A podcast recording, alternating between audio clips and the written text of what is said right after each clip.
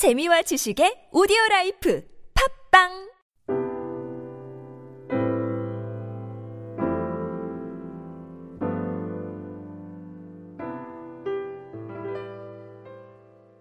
네, 지금까지 우리가 강의한 잠언 1장에서 4장은 주로 지혜의 중요성 또 지혜를 추구할 때 어, 우리에게 얻는 유익한 결과에 대해서 말씀하고 있습니다. 어, 이제 5장에서 7장은 지혜로운 자가 추구할 실제적이고 구체적인 삶에 대해서 말씀하고 있습니다. 특별히 오늘 우리가 읽은 5장은 인간이 흔히 빠지기 쉬운 음행에 대한 경계의 말씀을 주고 있습니다. 예, 남자가 여자를 좋아하고 여자가 남자를 좋아하는 것은 자연스러운 욕구고 하나님의 뜻입니다. 하지만 우리는 이 성적 상품과 방탕이 소돔과 고모라를 능가하는 그러한 시대에 살고 있습니다. 그래서 뭐 동성애, 혼전결혼, 또 성을 상품화하는 포르노, 또 강간, 매춘, 또 인터넷에 온갖 유해한 동상물, 동영상 이런 것들이 가득한 세상이 되었습니다. 그래서 오늘 본문은 바로 이런 음란한 문화에 대해서 에, 음란한 그 생활에 대해서 그 위험성을 다루고 있습니다. 최근에 미국에서는 에, 목회자들이 에, 부부 사이에 성관계를 더 많이 가지라 그런 설교도 이렇게 해가지고 많은 결과를 좋은 결과를 얻었다고 그렇게 말하고 있습니다. 그래서 잠언 5장에서 7장은 많은 구절에서 이 성을 언급하고 있습니다. 성이라는 것, 이거는 하나님이 주시는 거룩한 선물로 우리가 잘 이해해야 되겠습니다. 그래서 이 지혜와 근신과 지식을 강조하며 지혜의 삶을 살면 그런 음료의 유혹과 같은 어리석은 어리석음에서 벗어날 수 있다 이렇게 말합니다. 특별히 오늘 주시는 말씀은 내 아들아 이렇게 얘기하고 있습니다. 아마 이 예, 젊은 층에게 주시는 말씀인 것 같습니다. 젊은 층은 피가 끓고 또 혈기 왕성하지만 아직도 인생을 사는 안목이 어리기 때문에 이런저런 유혹에 빠지기가 쉽습니다. 그래서 오늘 이 본문의 말씀은 하나님 앞에 성적인 정, 성교를 유지하자.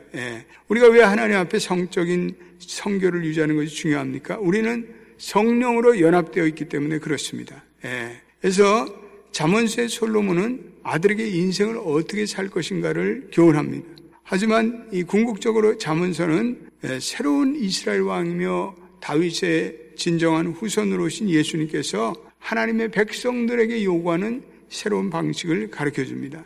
솔로몬 당시나 예수님 당시나 이스라엘은 일찍 결혼한 애들이 많았습니다. 보통 이 출가를 일찍 시켜야 또 양식 걱정이 줄어들고 또 결혼하기 전에 불상사가 일어난 것을 방지할 수 있었습니다. 그래서 이스라엘 왕 요시아와 아몬 왕은 14살에 그리고 여호야기는 16살에 결혼했고 애굽에는 그 당시에는 보통 여자인 경우 12살, 남자인 경우는 14살에 이렇게 결혼했습니다. 그래서 솔로몬이 자문서 5장에서 주는 이 말씀은 교훈은 그의 아들이 10대 초반이나 혹은 10대 아들이거나 결혼한 10대 아들이거나 또 뭐 20대 초반일 가능성이 많습니다. 3절을 우리 한번 읽어보겠습니다. 시작. 대저 음녀의 입술은 꿀을 떨어뜨리며 그의 입은 기름보다 미끄러우는 예. 음녀의 입술에서 꿀이 떨어진다. 음녀의 말은 기름보다 더 매끄럽다. 예. 이런 성적인 유혹과 속삭임에 젊은이들이 유혹을 당하기가 쉽습니다. 그래서 그러한 유혹의 결과는 무엇인가? 아, 쑥처럼 쓰고 두 날 가진 칼처럼 사실은 날카롭다는 거죠. 예. 4절도 우리가 읽어보겠습니다. 시작. 나중은 쑥같이 쓰고 두 날 같은 칼같이 날카로우며, 예. 그러니까 불륜은 엄청난 쓴 고통의 결과로 파국을 맞이한다. 그래서 음녀의 길은 결국은 음녀의 발은 죽음으로 가고 5절 말씀 그의 발은 사지로 내려가고 그의 걸음은 수월로 치닫는다 이렇게 말씀하고 있습니다. 또 음녀는 생명의 길과는 관계가 없습니다. 6절 보시겠습니다. 시작. 그는 생명의 평탄한 길을 찾지 못하며 자기가 자기 길이 든든하지 못하여도 그것을 깨닫지 못하느니라. 예. 그래서 이 그런 모든 죄 부도덕한 죄의 결과는 평탄한 길을 찾지 못하고 자기의 길이 든든하지 못하다는 것을 깨닫지 못하는 그러한 것이라는 것을 말하고 있습니다. 그래서 8절에도 내 길을 그에게서 멀리하며 그의 집문에도 가까이 가지 마라. 예, 그러니까 음녀의 집 문 앞에도 가까이 가지 말라. 이렇게 말씀하고 있습니다. 구절도 읽어보겠습니다. 시작. 두렵건대 내 존영이 남에게 잃어버리게 되며 내 소환이 잔인한 자에게 빼앗길까 하노라. 예. 그러니까 그러한 아, 지혜의 말에 귀를 기울이지 않으면 내 존영, 내 명예가 내 명예가 실추가 되고 여생이 난폭한 자에게 뺏기고 10절 말씀 보겠습니다. 두렵건대 타인이 내 재물로 충족하게 되며 내 수고한 것이 외인의 집에 있게 할까 하노라. 예. 그래서 이게 남자들이 불륜을 저지르고 그러면 결국은 수많은 돈들이 들어간 예. 계속해서 그 여자가 요구하는 대로 뭐 보석을 사주고 뭐 돈을 주고 집을 얻어주고 그러는 가운데 이 모든 재산들이 다 이제는 외인의 집에 있을까 하노라. 이런 말씀을 수천 년 전에 한 말씀이 오늘날도 그대로 적용되는 그러한 말씀이 아닐 수 없습니다. 그리고 11절에는 내 몸, 내 육체가 세어갈 때 내가 한탄하여. 그렇게 이제 음녀에 빠져서 결국은 몸이 다 망가진다는 그런 말씀입니다. 예. 그래서 내 몸, 내 육체가 망가져 한탄하고 그 이유는 하나님의 훈계를 싫어하며 12절 말씀 보겠습니다. 시작. 말하기를 내가 어찌하여 훈계를 싫어하며 내 마음이 꾸절함을 가벼이 여기고 13절 내 선생의 목소리 청종치 않으며 나를 가르치는 이에게 귀를 기울이지 아니하였던 것 지혜의 말씀에 귀를 기울이지 않은 결과 이런 인생의 파탄이 오는 것을 보게 됩니다. 그래서 오늘 우리는 이 본문을 통해서 오늘 주시는 말씀은 사악한 자는 자기의 죄악에 사, 사로잡히고 제 굴레 얼매이고 훈계를 받지 않아 죽는다. 예, 22절, 23절 같이 읽어보겠습니다. 시작. 악인은 자기 악에 걸리며 그 죄의 줄에 매인하니 그는 훈계를 받지 아니함으로 말미암아 죽겠고 심히 미련함으로 말미암아 혼미하게 되느니라 이렇게 말씀하고 있습니다. 그래서 우리는 결혼해서 평생 한 사람과 살아가는 법을 배워야 되고 물론 결혼 생활에 불만이 있더라도 상호가 각고의 노력을 해야 합니다. 그래서 하나님이 짝지어진 사람이 믿으면 내가 이 사람과 다시 태어나도 결혼하리라 이런 자신 있는 대답을 가지고 살아야 합니다. 그래서 적극적으로 부부의 사랑을 해나가는 것이 성적 타락에서 벗어나는 거예요. 예, 그래서 무엇보다 우리는 우리의 모든 언행 심사를 지켜보고 계시는 하나님 앞에 우리의 행실을 거룩하게 합니다. 21절도 읽어보겠습니다. 시작. 대저 사람의 길은 여호와의 눈앞에 있나니 그가 그 모든 사람의 모든 길을 평탄하게 하시느니라. 예. 그래서 고린도전서 6장 18절에 음행을 피하라. 사람이 짓는 죄마다 자기 몸에 있지만 음행하는 자는 자기 몸에 죄를 짓는 것이다. 예. 그리스도의 몸에 영향을 미치는 여러 가지 죄가 있지만 성적인 이 범죄는 이 우리의 몸이 그리스도의 몸이 되었는데 하나님의 성전을 더럽히는 결과를 초래한다는 거죠. 그래서 다른 범죄와 비교해 볼 때 음행은 성령님을 통해서 그리스도와 연합되어 있는 우리의 몸의 거룩한 성전을 더럽게 하기 때문에 더 치명적인 영향을 미친다 이렇게 볼수 있습니다.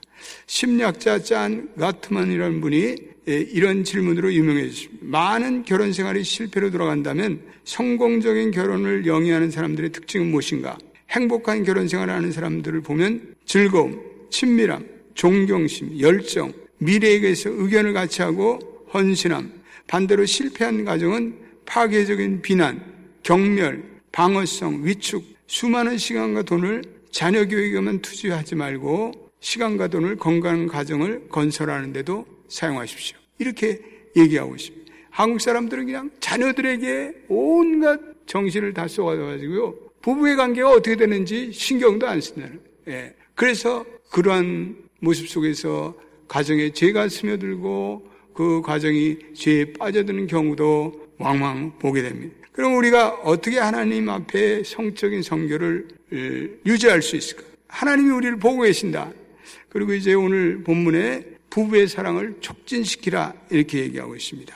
그래서 오늘 15절로부터 나오는 15절, 16절 말씀은 상당히 그 비유적인, 예, 상당히 비유적인 말씀으로 너는 내 우물에 아내에서 물을 막아 아내에게서 성적인 욕구를 충족시키고 내 샘에서 솟는 물만 마셔라. 예, 굉장히 비유적인 말씀을 15절로부터 17절에 하고 있습니다. 그리고 18절에, 19절에, 18절, 19절에 내가 젊어서 취한 아내를 즐거워하라. 19절 한번 읽어보겠습니다. 시작. 그런 사랑스러운 암사슴 같고 아름다운 암노루 같으니 너는 그의 품을 항상 족하게 여기며 그의 사랑을 항상 연모하라. 예. 뭐 여러분들이 어떤 사람은 사랑스러운 암사슴이 전혀 같지 않다. 뭐 아름, 아름다운 암노루가 더 이상 아니다. 그렇게 할수 있어도 그를 그의 품을 항상 족하게 여기고 그 한 사람을 사랑하고 연모하라. 이런 말씀을 오늘 우리에게 주고 있습니다. 이 아가서와 같은 솔로몬의 아가서와 같은 말씀이 오늘 15절로부터 20절에 이렇게 쭉 나오는 거예요. 예, 그래서 우리가 하나님이 보고 계심을 기억하고 부부의 사랑을 촉진하고 살아가라 이렇게 말씀하고 있습니다. 그래서 성도가 성적인 순결을 유지하는 것은 오늘 주시는 말씀 사람의 길은 여호와의 눈앞에 있으나 모든 길을 주목한다는 21절 말씀이 대단히 우리에게 주, 중요한 말씀입니다. 예. 끝으로 우리는 예수님의 신부로서의 성적인 순결을 요구해야 합니다. 오늘 우리가 본문에 주신 이 말씀에 물론 이제 우리의 가정에서의 교훈도 되지만 영적인 교훈도 있어요. 그래서 성경은 간음은 영적으로 하나님과의 언약 관계를 차버리는 것을 얘기합니다. 그래서 하나님은 우리를 유일한 아내로 맞이하셔서 우리를 사랑하는데 우리는 신랑 대신 하나님, 신랑 대신 주님을 신실하게 사랑하고 있습니다. 예. 하나님은 신부인 우리가 절대적으로 그리고 배타적으로 주님만을 사랑하기를 원하세요. 예. 그래서 우리는 영적인 순결이 중요하고 주님의 신부로서의 순결이 중요해요. 신랑이신 주님께서 기뻐하시는 것을 깨닫고 우리는 또 그분이 싫어하는 것은 우리는 멀리하고 그렇게 살아야 합니다. 그래서 오늘 주님께서 원하시는 그러한 삶을 살아가고 세상의 정력에 굴려하지 말고 성도의 정결한 삶을 살아, 살아감으로 우리 주님을 기쁘시게 하는 그러한 삶을 우린 거룩한 신부로 살아야 된다. 그런 결론입니다. 예. 오늘 말씀을 맺으면서 우리는 어떻게 살아야 합니까? 금욕주의자라고 성경은 살아가라고 얘기하지 않습니다. 부부간의 사랑을 꽃피우고 그것은 결혼은 로맨스가 아니라 하나님이 주시는 영원한 언약의 신실한 관계에 충실하는 것입니다. 예. 그래서 사랑은 첫 번째 열매이고 부부간의 사랑도 성령 충만한 이 사랑의 열매가 맺어져야 합니다. 또 주님을 사랑하고 이웃을 사랑하고 성령 충만할 때 가능합니다. 저와 여러분들이 이 아침에도 주님의 거룩한 신부됨을 기억하시는 여러분과 제가 되시기를 주님의 이름으로 축원드립니다.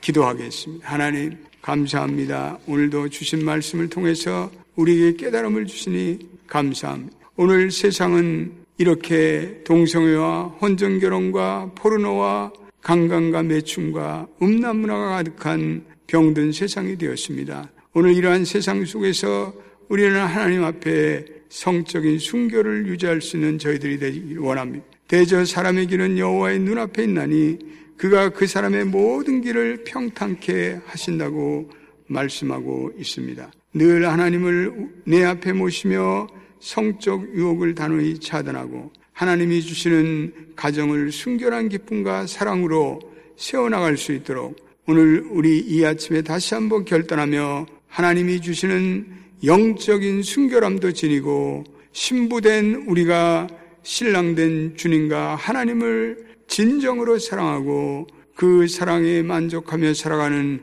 우리의 삶이 되기를 원합니다. 저희 교회에 젊은 많은 영혼들이 있습니다. 이 영혼들이 이렇게 젊은 시절에 허랑방탕하며 그리고 음료와 세상의 문화에 빠지지 않도록 우리 교회의 젊은 모든 가정들, 젊은 청년들을 성적인 유혹으로부터 지켜보아여 주시옵소서.